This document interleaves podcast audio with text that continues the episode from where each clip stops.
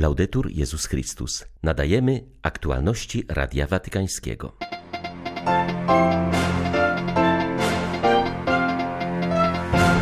Proces synodalny ma nas nauczyć żyć synodalnością na co dzień, przypomniał papież podczas audiencji dla czeskich biskupów. Episkopaty Unii Europejskiej sprzeciwiają się instrumentalnemu wykorzystywaniu migrantów na polsko-białoruskiej granicy. Apelują jednocześnie o pomoc humanitarną dla koczujących tam ludzi. Dziś święto niepodległości. Prezydent Duda wziął udział we mszy w Świątyni Opatrzności Bożej. W homilii kardynał Nycz wskazał na konieczność troski o niepodległość, ale także na potrzebę pamięci o najbardziej potrzebujących. 11 listopada witają Państwa ksiądz Krzysztof Ołdakowski i Łukasz Sośniak. Zapraszamy na serwis informacyjny. Południe papież Franciszek przyjął w Watykanie uczestników Europejskiego Zjazdu Fundacji Migrantes, organizacji działającej przy Episkopacie Włoch, której celem jest wsparcie lokalnych kościołów w duszpasterstwie i pomocy migrantom. Temat tegorocznej konferencji brzmi Włosi w Europie i misja chrześcijańska. Często postrzegamy migrantów tylko jako innych i obcych. W rzeczywistości wywodzą się oni także spośród nas, a w przypadku emigrantów włoskich to często nasi bliscy. Uświadamia nam to coraz bardziej, że Europa jest naszym wspólnym domem. Kościół w Europie nie może nie brać pod uwagę milionów emigrantów z Włoch i innych krajów, którzy tworzą oblicze europejskich miast. Włosi dzięki swojej głęboko zakorzenionej religijności ludowej przez wieki przekazywali radość Ewangelii, ukazywali piękno bycia wspólnotą otwartą i gościnną. Imigranci, jeśli pomaga się im w integracji, są błogosławieństwem, które daje wzrost społeczeństwom. Jeśli są zintegrowani, pomagają budować różnorodność, która odnawia jedność, pomagają pielęgnować katolicyzm, dają świadectwo Kościoła Apostolskiego. Z radością zauważam, że włoska droga synodalna także dzięki pracy Fundacji Migrantes pomaga uznać migrantów za ważne źródło odnowy i misji kościołów w Europie.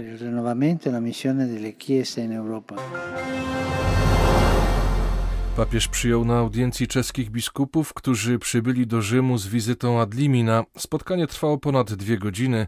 Franciszek przyznał, że jeśli będzie miał na to czas, chciałby odwiedzić Pragę, bo jak słyszał, jest ona najpiękniejszym miastem Europy. Z biskupami rozmawiał przede wszystkim o potrzebie zachowania bliskości z wiernymi. Podjęto też kwestię nominacji biskupich, w tym następcy kardynała Dominika Duki, który z powodu zakażenia COVID-19 nie mógł przyjechać do Rzymu.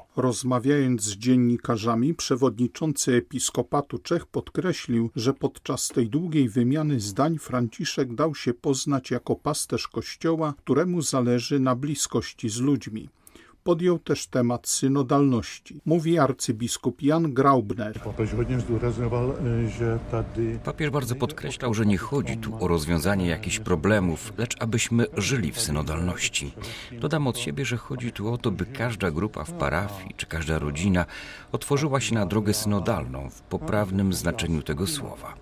Jeśli z miłością będziemy słuchać drugiego i razem starać się zrozumieć, co jest wolą Boga, to uczyniony zostanie ogromny krok ku uzdrowieniu Kościoła w jego konkretnym środowisku.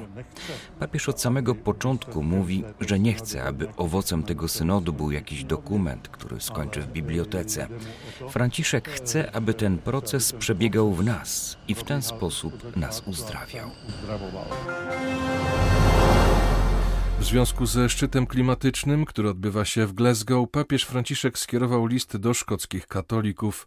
Przypomniał w nim, że COP26 podejmuje jedną z najważniejszych kwestii naszych czasów, jaką jest ratowanie Bożego stworzenia, danego nam jako wspólny dom i ogród, który należy uprawiać. Papież wyraził żal, że nie udało mu się przyjechać na szczyt klimatyczny, na co miał nadzieję. Cieszę się jednak, że łączycie się w modlitwie w mojej intencji i sam modlę się o owocny wynik tego spotkania, zapewnił Franciszek. Podkreślił, że szczególnie modli się o mądrość dla liderów wspólnoty międzynarodowej, aby podejmowali konkretne decyzje inspirowane odpowiedzialnością wobec obecnych i przyszłych pokoleń. Czas ucieka, nie wolno zmarnować tej okazji, abyśmy nie musieli stanąć przed Bożym Sądem za to, że nie potrafimy być wiernymi zarządcami świata, który powierzono naszej pieczy, czytamy w liście. Zaapelował do katolików w Szkocji, aby odnowili oni swoje chrześcijańskie zaangażowanie i byli przekonującymi świadkami Chrystusa. Niech radość, którą niesie Ewangelia, będzie dla Was światłem i nadzieją w wysiłku budowania przyszłości sprawiedliwej, braterskiej i dostatniej, zarówno od strony materialnej, jak i duchowej, zakończył papież. Franciszek przyznaje, że misja, dla której w 2013 roku został wybrany na papieża, nie została jeszcze w pełni zrealizowana. Od chwili wyboru na stolicę Piotrową staram się robić to, czego domagali się kardynałowie podczas spotkań poprzedzających konklawę. Nie wszystko dało się osiągnąć. Wskazane wówczas problemy są ważne, i pokazują, jak wiele oczekuje się od tego pontyfikatu, powiedział Ojciec Święty. Franciszek mówił o tym w krótkim wywiadzie, którego udzielił dziennikarce francuskiego tygodnika Paris Match. Przypomniał, że przed konklawy wielu kardynałów wzywało do nowej dynamiki ewangelizacji. Były też prośby dotyczące innych dziedzin sądownictwa, gospodarki, zarządzania urzędami stolicy apostolskiej.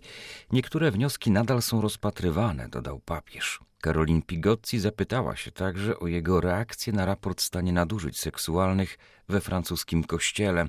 Franciszek przypomniał, że zareagował na ten dokument już nazajutrz po jego publikacji. Zwrócił także jednak uwagę na inny problem, a mianowicie na produkcję pornografii dziecięcej. Uważam, że rządy powinny jak najszybciej podjąć działania przeciwko tej zbrodni, podkreślił papież. Zauważył, że grupy, które zajmują się tym procederem, zachowują się jak mafia. Potrafią się ukrywać i bronić. Ich ofiarami są dzieci i nieletni.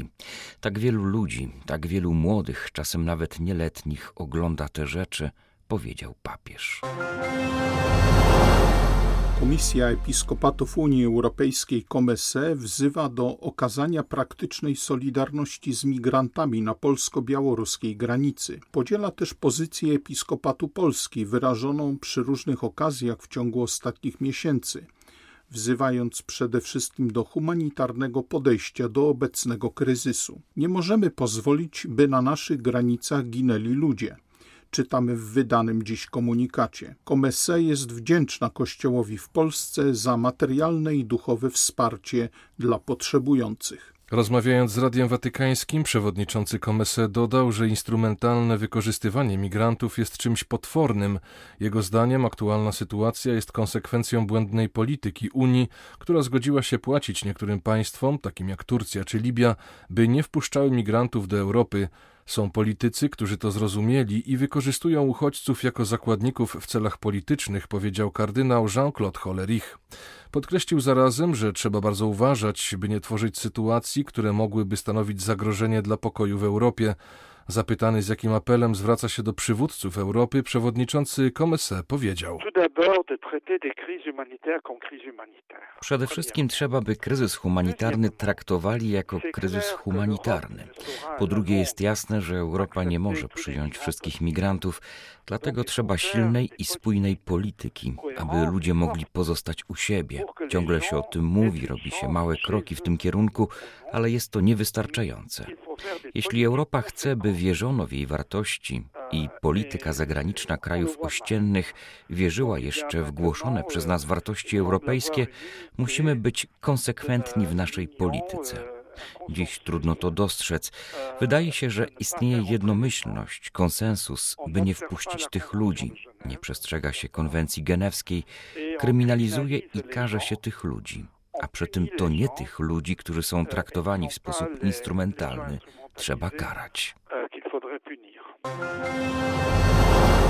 Jak donosi jedna z organizacji charytatywnych zajmująca się wolnością religijną, erytrejskie wojska obecne w regionie Tigraj są odpowiedzialne za zabójstwa setek księży oraz gwałty na ich żonach. Duchowni etiopskiego kościoła ortodoksyjnego stali się jednym z celów podczas trwającej w tym kraju krwawej wojny. Jak donosi The Tablet, w poniedziałek wydano komunikat prasowy, według którego erytrejskie wojska sprzymierzone z etiopską armią nadal zabijają duchownych za odmowę uznania władzy premiera Abiy Ahmeda. Niektórzy kapłani zasłaniają się, trzymając krzyże, a wtedy żołnierze potrafią uciąć im ręce.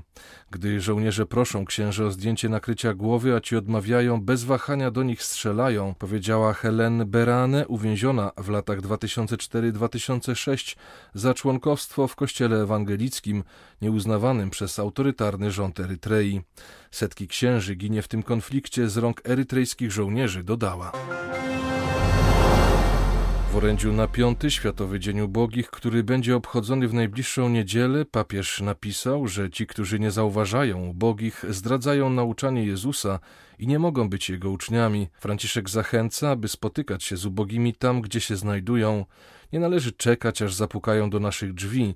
Pilnie potrzeba dotrzeć do nich w ich własnych domach, w szpitalach i w domach opieki, na ulicach i w ciemnych zaułkach. Jutro Ojciec Święty spotka się w mieście świętego Franciszka z grupą 500 biednych, którzy przybędą z różnych krajów Europy. Mówi jałmużnik papieski kardynał Konrad Krajewski. Kiedy zajmujemy się biednymi, to jesteśmy w środku Ewangelii. Więc Ojciec Święty zaprasza tych ubogich do środka Ewangelii, żeby wraz z nim modlili się i umacniali się także wierze i pomagali sobie wzajemnie, bo ubodzy także nam bardzo pomagają. Będzie bardzo dużo Francuzów przede wszystkim, bo to jest jakby ich troszkę głos w tym spotkaniu w Asyżu będą też z Polski. I jeszcze mamy taką trudność troszkę z przemieszczaniem się w związku z sytuacją sanitarną w Europie, chociaż w większości nasi ubodzy są wszyscy zaszczepieni. Ale postanowiono właśnie nie gromadzić ich zbyt dużo, więc są przedstawiciele różnych krajów w Asyżu i także będzie w Bazylice Świętego Piotra w najbliższą niedzielę. W Asyżu jest tylko spotkanie z Ojcem Świętym, będzie to przed Bazyliką, właśnie z powodów sanitarnych, będą świadectwa, będzie krótka modlitwa i oczywiście nie może zabraknąć dobrego posiłku.